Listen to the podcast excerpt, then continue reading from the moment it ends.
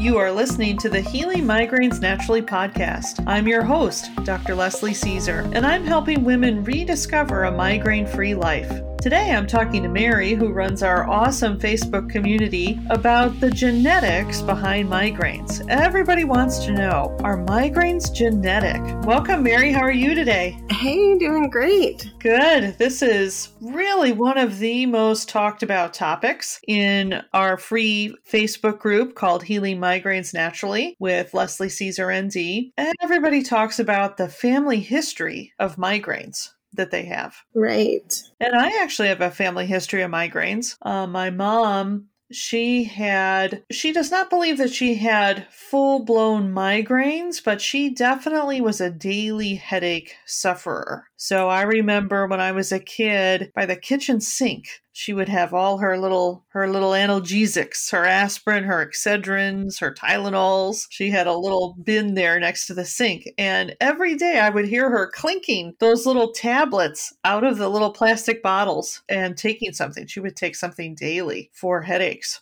and luckily, she no longer has that anymore. I was able to help her when I was a naturopathic medical student. I was able to help her oh, that's great. overcome that. She doesn't suffer with that anymore, which is wonderful. Yeah. And then my grandfather, he used to talk about his father. So my grandfather was born in 1918. He would talk about his father. When my grandfather was growing up, he would frequently see his father literally banging his head on the wall of their home in Berwyn, Illinois. He was in that much pain. And at the time, very little medications, if any, at that time for migraines. And so his doctor told him that he needed to move out of the city and go to a rural environment for a while. And so that's what they did. They actually packed up for a few years and moved to Bear River, Minnesota, where my great grandmother's brother lived. Uncle Walt. And so they left the city of Chicago for a few years and lived in rural Minnesota. And that did help. That did help him. Yeah, it's super interesting. Just the location thing can make a difference. Very interesting. Yeah. So when I started getting migraines, I definitely thought of that. I mean, my goodness. I mean, I can relate, but I mean, I've never gotten anywhere close where I would consider banging my head on the wall as an improvement, but certainly I know some people have thought about it or even some people have done it. That has to be super traumatizing for your children to watch too. Could you imagine? I mean, certainly back in the day, I don't think they were as concerned about children being traumatized as we are yeah.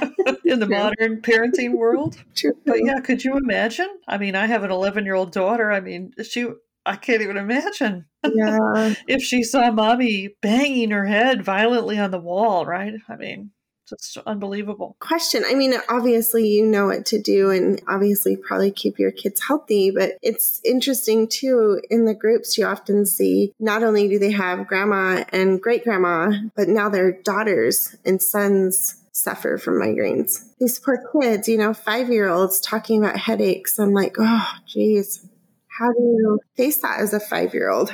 Yeah, absolutely. And so it's clear, right, that there is something going on genetically, right? There's something that is quote unquote being passed down. That's pretty clear when you look at your own family history. And then certainly when we go to the doctor, they ask us about our family history, right? It's no mystery in medicine that things are hereditary or predispositions for things are passed down. Right. But it's interesting to ask the question do our genetics cause the migraine? Because when we talk about genetics, and certainly when my grandfather's father was struggling with migraines, they had not even discovered DNA yet. But certainly they knew, they were no dummies 100 years ago, right? They knew that things were hereditary, that things were passed down, definitely. But in the modern age now, when we talk about genetics, like Mary, what, what would you say like the typical impression is of a typical person when you talk about a genetic predisposition? What sort of outlook do people have about that? it's interesting you said outlook because in my mind, I'm sitting here going, well, it's kind of like a, oh, well, this is just the hand I was dealt. Like, guess I just have to suffer. Not, not much I can do about it because it's been passed down for generations. Right. Yeah. Like you said, the hand I've been dealt. what I like to say is that the way we think about genetics now, it's a scientific sounding term for bad luck. Yeah, that's true. You know, 2,000 years ago in the ancient Greeks, they thought that diseases like this were from the gods, from Zeus. You know, you did something to anger Zeus and he struck you down with something, or just on a whim. Zeus struck you down, right? And so it's interesting that for centuries, we have been thinking about diseases as just the hand we were dealt. We were somehow unlucky. And now we use the term genetics and we feel a little bit sophisticated with our modern scientific knowledge. But really, what does it mean other than bad luck? Faulty cards, right? Yeah. And I think about too the the fine line between genetics and, you know, the nurture nature dilemma that we've been going for years and years and years. Like there isn't really a fine clear line between when is it genetic and when is it environmental. Right. And you right you raise a very interesting view here, right? Because we can see that things are passed down, we can see that things are hereditary, and yet not everybody gets things, right? We can see that there is something in the environment. There are environmental factors, whether it's a psychological environment, a physical environment that varies from generation to generation. And we also have some awareness that nurture aspect, that environment aspect is at play too. Right. I mean, I think that's obvious in that even though you have generate like with your situation, you had generations that suffered from migraines and headaches. If it was solely genetic, changing scenery wouldn't have changed the situation, right? Right. So, I want to talk a little bit today about the Human Genome Project and what we've learned from that. You know, spoiler alert, you are not doomed to have migraines because you have a family history of migraines, right? And so we're going to talk about why that is. And so I want to go back like I say, I want to start with the Human Genome Project, which they kicked off in 1990. And, you know, prior to that, in the 80s, they started sequencing the genome, genomes of other animals, and then they decided to tackle the human genome. And so I was actually in college in the early 90s, and so this was something that we discussed. I remember discussing it in the classroom. One of my majors was anthropology. And so it definitely came up in my coursework in anthropology. And at that time, you know, it had just kicked off, and the sense of possibility and potential awe that everybody felt around what were we going to discover when we sequenced the human genome. And they were anticipating when they went into the project that we humans would have hundreds of thousands of genes so simple animals like an earthworm, they have like 7,000 genes. And so they knew going into the Human Genome Project that these simple animals had, you know, 7,000 genes, 10,000 genes. So if an earthworm has 7,000 genes, you can imagine, wouldn't it be unreasonable at all to expect that humans would have 100,000 genes at a low end? Yeah, that's mind blowing when you think about it. So, when they finished the Human Genome Project in the early 2000s, I think it was 2003, 2004, now my memory is failing me a little bit, they discovered that we humans have just over 20,000 genes. Wait a minute. I know, right? just about three times what an earthworm has. That doesn't make me feel very special. I'm just saying. No, just kidding. I know, right? Barely better than an earthworm. No. I know, just three times better than an earthworm, right? yeah, I mean, there's plants that have much more, many, many times the number of genes that we humans have. So this really threw the scientific community, the genetic community for a loop. This was not what they were expecting. And so then they had to figure out why. Why do we have so few genes? And so, in the process of answering that question, they made some really, really important discoveries about what genes actually are and what they actually do, right? Because we kind of have this conception that our genes are our destiny. And the genes that we can see, right? Like I have blue eyes, right? And that's a genetic trait. And that's not going to change in my life. I've had blue eyes my whole life, and I'm not anticipating that they're going to turn a different color. The genes that we can see, they have a, a permanence and they have a, a quality about them that dictates something. Our eye color is dictated by these genes.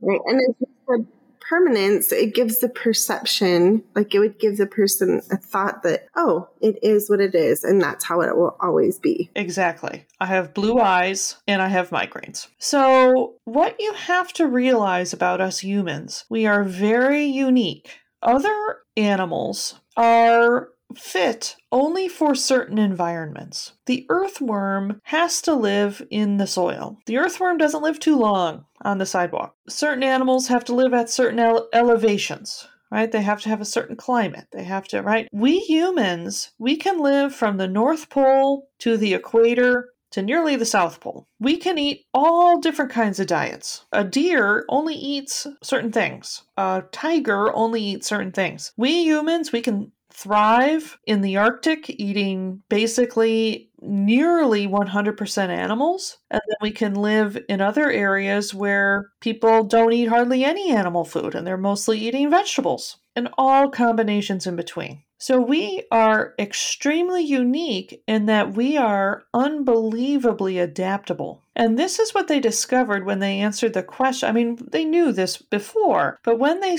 dug into the question of why do we have so few genes, it's because of our adaptability. And so they created a new field within genetics called epigenetics. And that was created when they answered that question why do we humans have so few genes? So, what they found is that our genes turn on and off, right? We kind of have this conception that genes are on all the time, right? Because my eyes are blue all the time. And so that blue eye gene is on all the time. And if that were the case, then we would be dictated by our genes. And so some things like blue eyes, they don't some genes don't switch on and off, but the foundational genes switch on and off. And so when you think about 20,000 genes, right? Not a lot of genes, but all of the different combinations of on and off amongst 20,000 genes. That's where you get, I haven't done the math, but millions and millions of different expressions of those 20,000 genes. And the genes, our genes turn on and off due to our environment, our physical environment, and our mental and emotional or our psychological environment. What we typically think of as that nurture aspect. So we are not determined by our genes. Our genes turn on and off due to the physical environment. So the physical environment can be things like the latitude that we're living at, the amount of sunlight that we get every year. It can be our physical environment is the internal physical environment within our cells, each individual cell. That will turn genes on or off. So, when you, again, when you multiply out all of the different possibilities, there is a tremendous, tremendous amount of different expression that takes place. And this is what gives us humans our ability to adapt. This is what makes us so special. So, the earthworm, the little earthworm, their genes, they don't have the ability, their genes don't have the ability to turn on and off based on their environment, they have to have a specific environment, and those genes are on for that environment. We have millions and millions of different variations that can be expressed as our 20,000 genes turn on and off. So there was something about that urban environment in Berwyn, Illinois, 100 years ago, the job that my great grandfather had that was turning in, I'm sure there were other factors too, that were turning on certain genes that enabled those migraines to take place. And when he went to Bear River, Minnesota, there was something about that environment that either turned on other genes or turned off certain genes that the migraines weren't generated anymore. So is this like the barometric pressure thing? Like for some people, migraines equals barometric pressure equals migraines has a gene that's turned on. It's not too simple to think that way. well, so it is a little bit more complicated than that. And this is where we have to look at the vitality of the system, the system being us as a human body, right? Our physical aspect and our mental and emotional aspect. So, the other aspect that is common to all living systems, even things that don't have genes, so ecosystems, even, or beehives, every living system has an organizing energy that keeps the system in homeostasis. So, if you look at a beehive, I like to use the example of a beehive. A beehive has, I don't know, 10,000 bees. I'm not an expert on bees. Let's say there's 10,000 bees in a hive. So you have 10,000 individual actors, and yet the honey gets made. How does the activity of 10,000 individual bees result in the hive functioning properly? There's an organizing energy to every living system. That includes us we have to be in homeostasis too. There's an organizing energy. We think of this as like a life force. There's something that makes us alive, that life force. That keeps everything running smoothly across 30 to 40 trillion cells against between our physical body and our consciousness, our mental and emotional aspect. So when that organizing energy is in homeostasis, in balance, in a state of health, I like to think of that as a needle pointing north. Our needle is pointing north when we are in a state of health, when we are in balance, when we are in homeostasis. And our needles are continuously getting knocked down towards west by stressors physical stressors, mental and emotional stressors. These are part of life. So, physical stressors would be something like a barometric pressure change. That's a stressor in the physical environment that impacts everybody. So, I guess my question was that because, like, to me, barometric pressure, other than when I, you know, go really high elevation, like that doesn't matter much to me, like the pressure thing. So is it somebody has a genetic predisposition to be sensitive to that or does it make sense? Yeah, no, it's a great question. We do not have the level of detailed genetic understanding to answer that question specifically. But when our needle gets pushed down towards west, so I want you to think of a needle pointing north, and then you have west, and south. Okay, south is like dead. There's no more life force. No okay? and so somewhere between north and west, we have little zones. So let me back up a little bit. So everybody's needle is getting pushed down towards west by physical stressors, mental and emotional stressors. There's no way to avoid that. That's part of life. So, other physical stressors could be a car accident. That's a tremendous physical stressor. A bad flu. That would be a very significant physical stressor. So, an illness, an accident, an injury, over exercising, right? You can feel that in your muscles. I really stressed myself physically. Mental and emotional stressors, these are the types of things that we typically think of as like stress. So this is, you know, oh, I know I'm going to get a migraine after I get off the phone with her. There's something mentally and emotionally stressful about the interaction. And we know, okay, I'm going to feel it later. And just being worried about having a migraine in general is a stressor.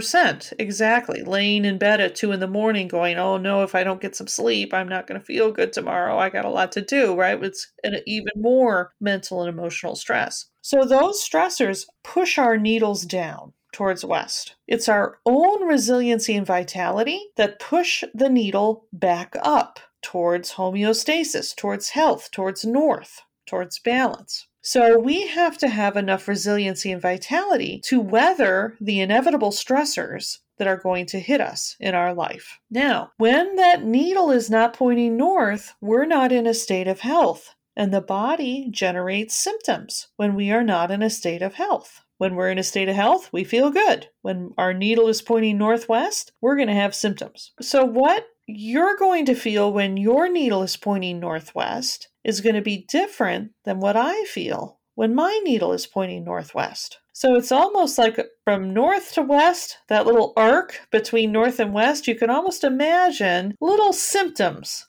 along that scale. Okay, well, the first thing when I get knocked down, you know, I feel a little head pressure. If, I, if my needle gets knocked down a little bit more, I don't sleep so well. If my needle gets knocked down a little bit more, boom, migraine. So as the needle starts going towards west, we go through, we pass through the symptoms that our body is predisposed to generate. It's our genetics that predispose us The first thing that has to happen, though, is our needle has to get pushed down into the zone, into that symptom zone. So if we have enough resiliency and vitality, we feel that, you know, the barometric pressure change pushes our needle down. If we have enough resiliency and vitality, we push it back up to north and we're not affected by the weather. So it's not that our genetics doom us to migraines. It's what symptoms our body is going to generate when we're not in a state of health. That's determined by our genetics.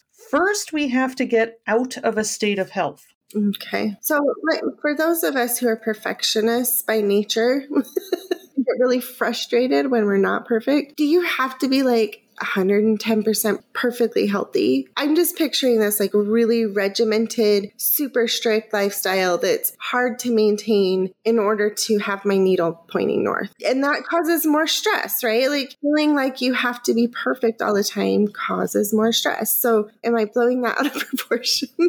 no, this is a great, great point. So, when we have a routine that insulates us from stressors, so if we so this is common for people who are prone to migraines. Well, if I get up too early, I'm going to get a migraine. If I get up too late, I'm going to get a migraine. Right? I can never sleep in. I haven't been able to sleep in for years because if I sleep past 7, oh boy, that's going to do me in. So, a routine is our habits, activities, habits, things that we do that are consistent. And when we have consistency, the body knows what's going to happen. If we have inconsistency, right? If we, eh, you know what, today I'm going to sleep until eight, the body do- isn't expecting that. And that's actually a stressor. So if we wake up every day at seven and then one day we wake up at eight, that's actually a physical stressor on the body. That kind of explains in my mind part of why it is so hard to change a routine. Well, correct. And particularly, so what migraine sufferers will naturally do because they can see those of us that are prone to migraines, we can feel where our needle is more so than other people. Okay. So, like, for example, I'm not prone to hypertension. It's not a big thing in my family either. So, when my needle goes to northwest, I don't get high blood pressure. Now, when people have high blood pressure, you generally don't know it. It's like it's a symptom, but we're not consciously aware of high blood pressure. Your blood pressure has to get pretty high for somebody to be aware that their blood pressure is high. So there are many symptoms that the body will generate that we're not conscious of. Diabetes, Again, diabetes is not a big thing in my family, but you can be diabetic, you can have high blood sugar and not know it for years if it's not checked, right? Your blood your blood sugar has to get really really high for you to have symptoms that you're aware of. So there are a lot of silent symptoms that the body can generate. So if that's the case for somebody, their needle can be pointing northwest, almost to west, and they're not even aware of it until it drops to migraine zone or whatever. Well, you know, if they're not prone to migraines, they're not going to know. You know, if somebody's just prone to hypertension and diabetes, how are they going to know when their needle's pointing northwest? They're going to have to go in for lab work. I just have to pause really quick and just compliment the migraine warriors that we have. Like, I've never seen a group of people that are more in tune with their bodies. Like, really pay attention. And I know that's almost a trauma response, but like, it's kind of cool because to me, I'm like, I could go a whole day without thinking about what is my body thinking.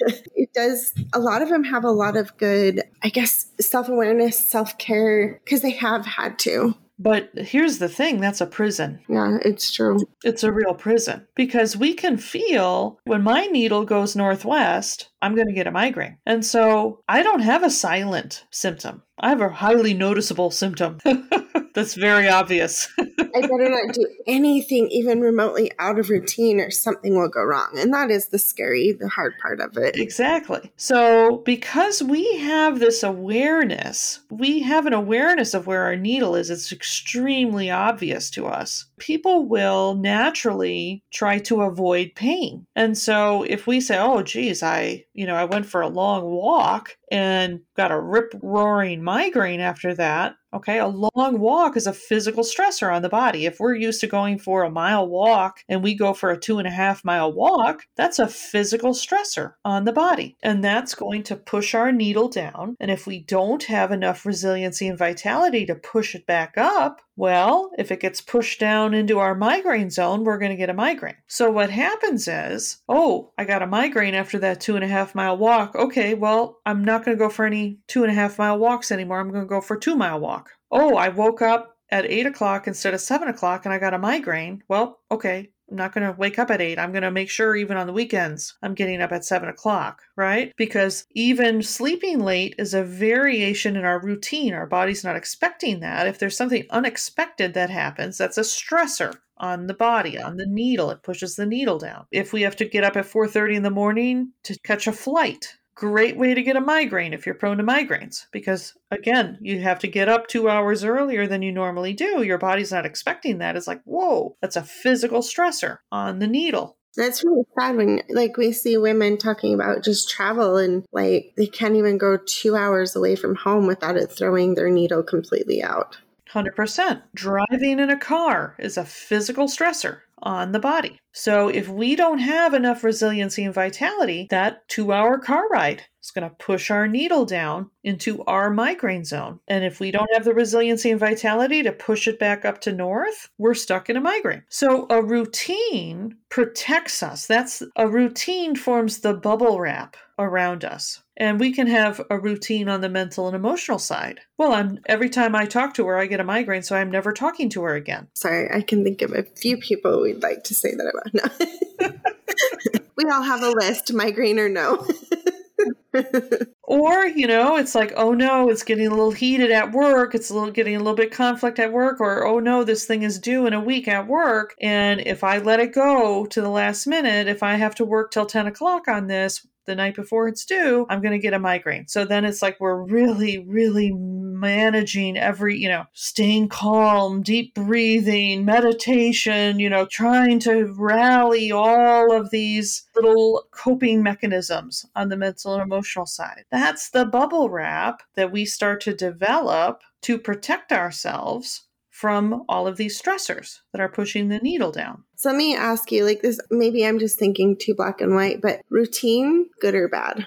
Because we don't want to be in a prison or with bubble wrap all the time. We should be able to live a little bit outside of our regular routine. For those of us like me, who I literally suck at routine, asking me to live in a regimented life is really tough. So, on the flip side, if it's insulating some of these symptoms and stuff, like which is better, having or not having? Well, what's better is having enough resiliency and vitality to push our needle back up. And then, so some people have jobs that are not routine. Some people travel for work and are going to routinely, right, get up at 4:30 in the morning to catch flights. When I started getting migraines, the job that I had, I worked for a small business that sold telecommunications equipment to other small businesses. So every day I was at a different job site, a different customer site. So there was nothing routine about my job. So routine certainly routine is is a positive, but a routine can become oppressive, right? I mean, if you have a certain job that doesn't have a lot of routine in it, that's the opposite of routine, what are you going to do? Quit your job? Many women have to. I mean, have, you know, been forced that direction. Well, again, wouldn't it be better to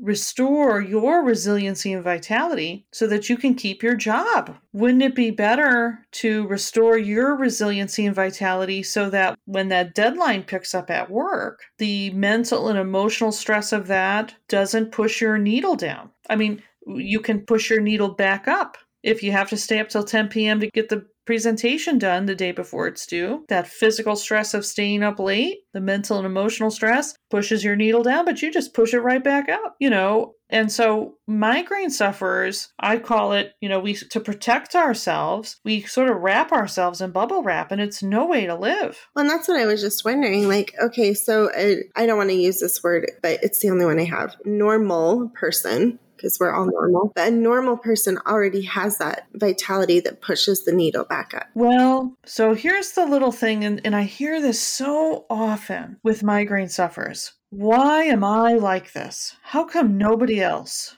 suffers like this? Why am I so different? Why do I have this burden to carry? Right. Which is why I'm like, I hate to use the word normal, but.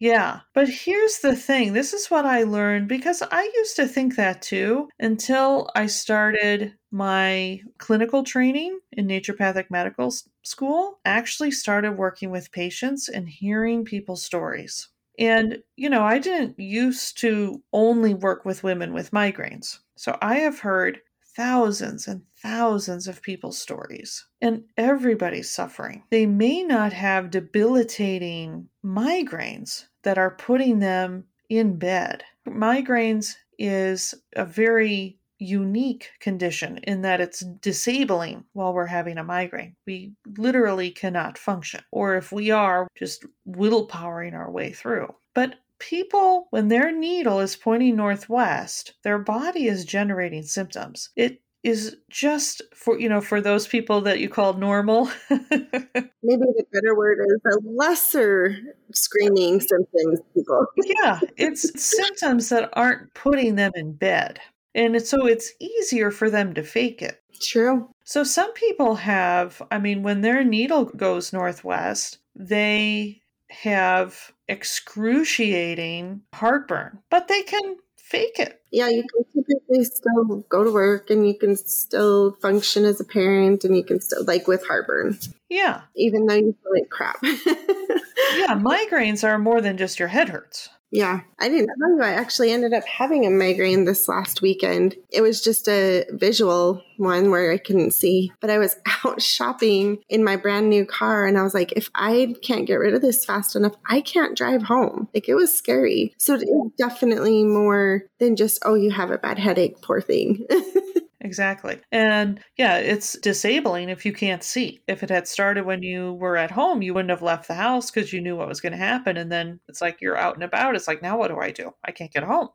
Yeah, exactly. So everybody has symptoms. Not everybody has migraine symptoms. There are many people, when their needle is pointing northwest, they have really severe anxiety. It's very common. And so know, people can have anxiety and nobody know, and people can have anxiety and not admit it to anybody. Yeah, I can definitely relate to that. I suffer from anxiety quite frequently, honestly. And, you know, there's just days where you're like, I, I don't know if I can do this today. Same thing with migraines, though. It's like, am I going to make it through today?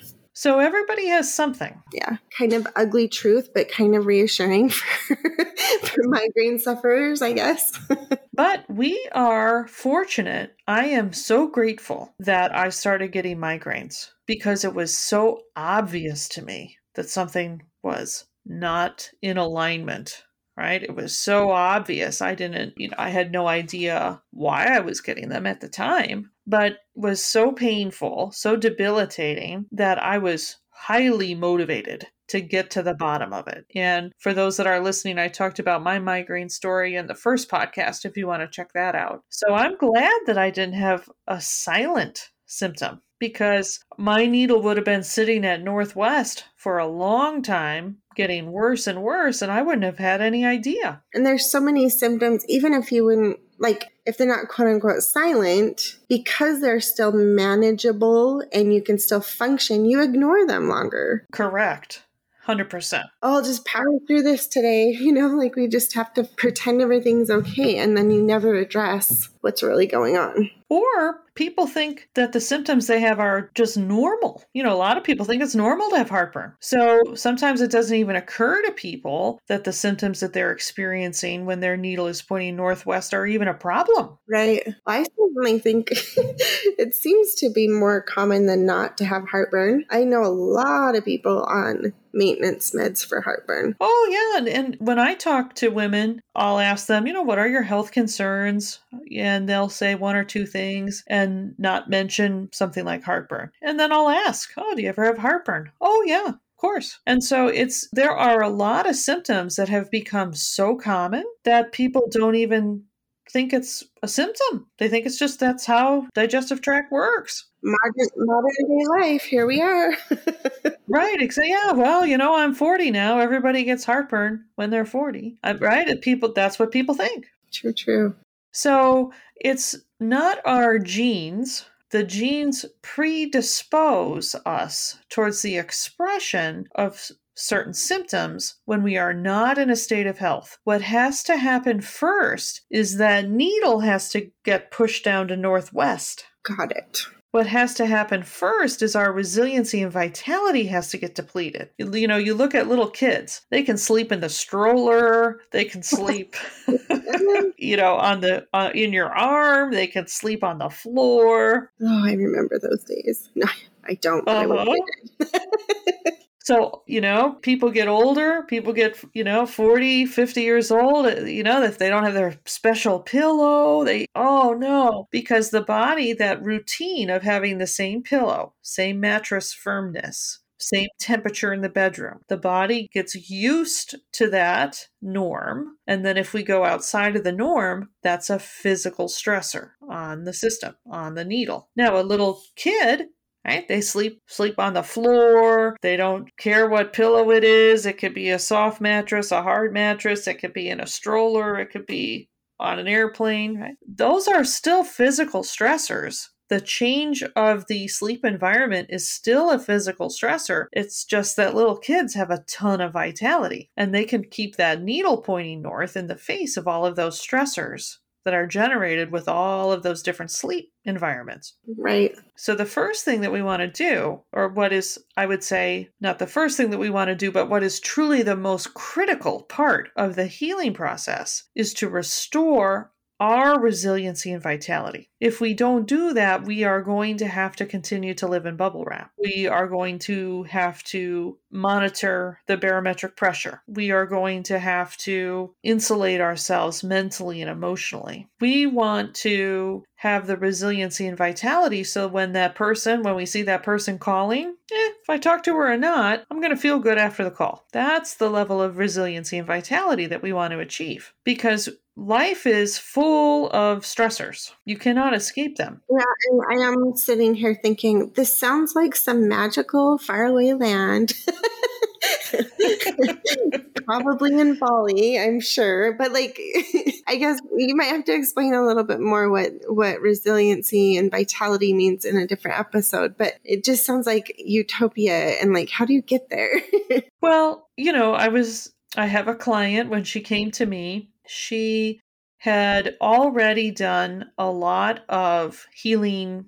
She was well on a healing journey and she started getting migraines when she was in her teens and she was in her 60s when we started working together. And so she was no longer getting the, you know, near daily debilitating migraines. However, she was getting migraines whenever she encountered these, what you might call little stressors. So if she went too long on a hike, migraine. If she changed altitudes, guaranteed, you know, three day skull crusher. And she lives in the part of the country where the lifestyle is you're frequently, you know, going up and down a mountain range you know, it really wasn't an option for her to just stay put. She was going to be involved in frequent elevation changes. The weather, right? She was sensitive to the weather, right? So it's all of these sort of, and then mental and emotional stressors. She was sensitive to that too. So when things got heated up at work, very, very susceptible to getting a migraine.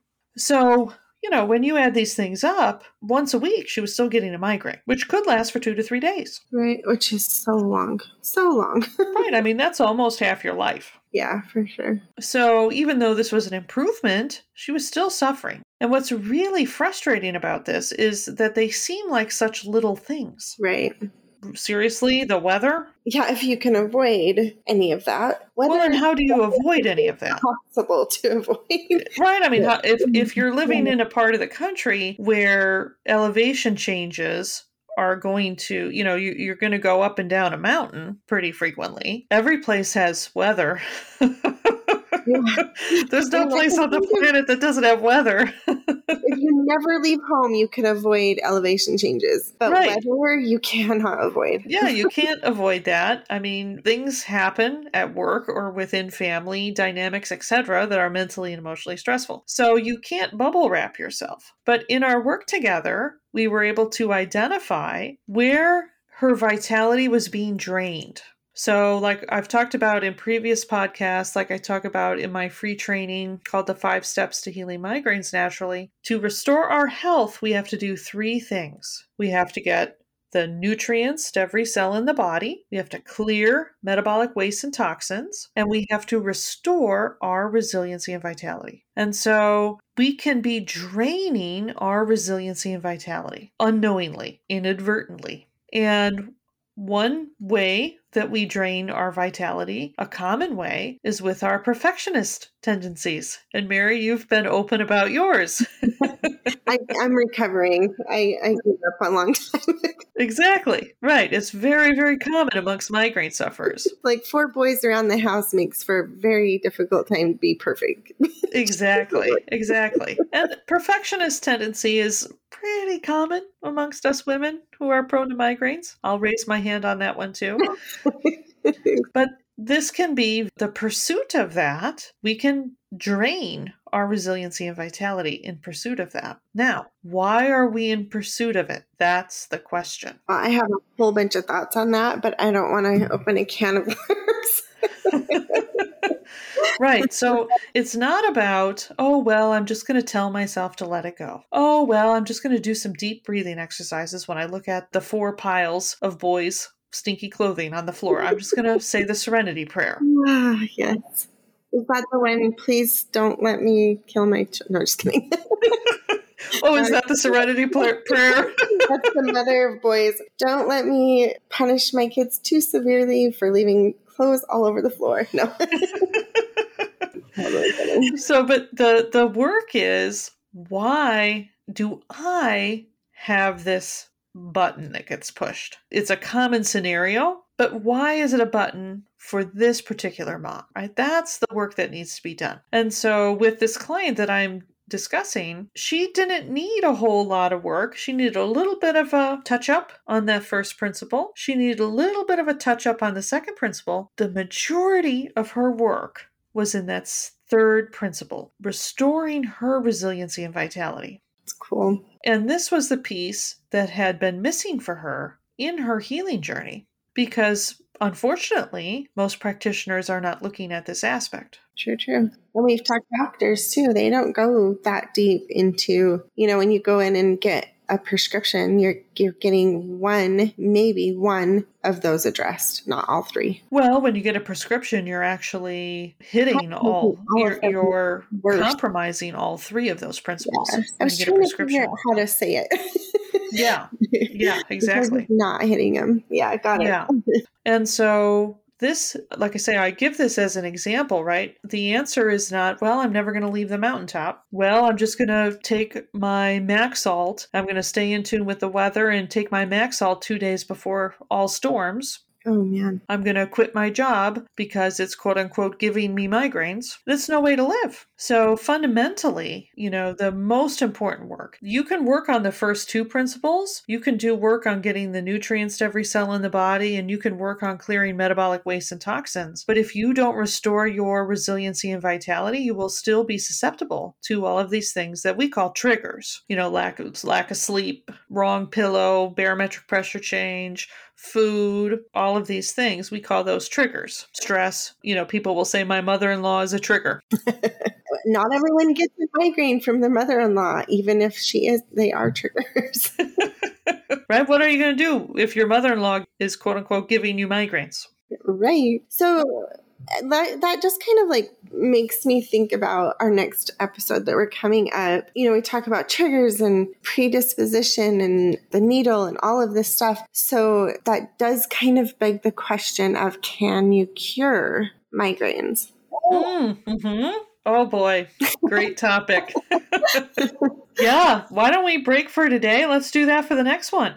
Right. Because if it's a genetic predisposition and you don't know how to take that needle and push it back up like you you've been talking about, I guess you are just stuck with it. Oh, great topic. All right, let's tackle that for the next one. All right. All right, well, thanks for listening. And before you go, be sure to like this episode and subscribe to this podcast. And let me ask you do you have somebody in your life who would benefit from what we talked about today? If so, please share this episode with them, share this on your social media, share this with other migraine groups that you are in. We really want to get this message of hope and healing out to the migraine community. And if you want to stay connected, join my free migraine Facebook group with over 10,000 women who are rediscovering a migraine free life. Go to Healing Migraines Naturally with Leslie Cisar, ND, on Facebook, or go to healingmigrainesnaturally.com and we will redirect you to the group. Well, thanks again, Mary. We will talk to you soon. Okay, see you then. Thanks, guys.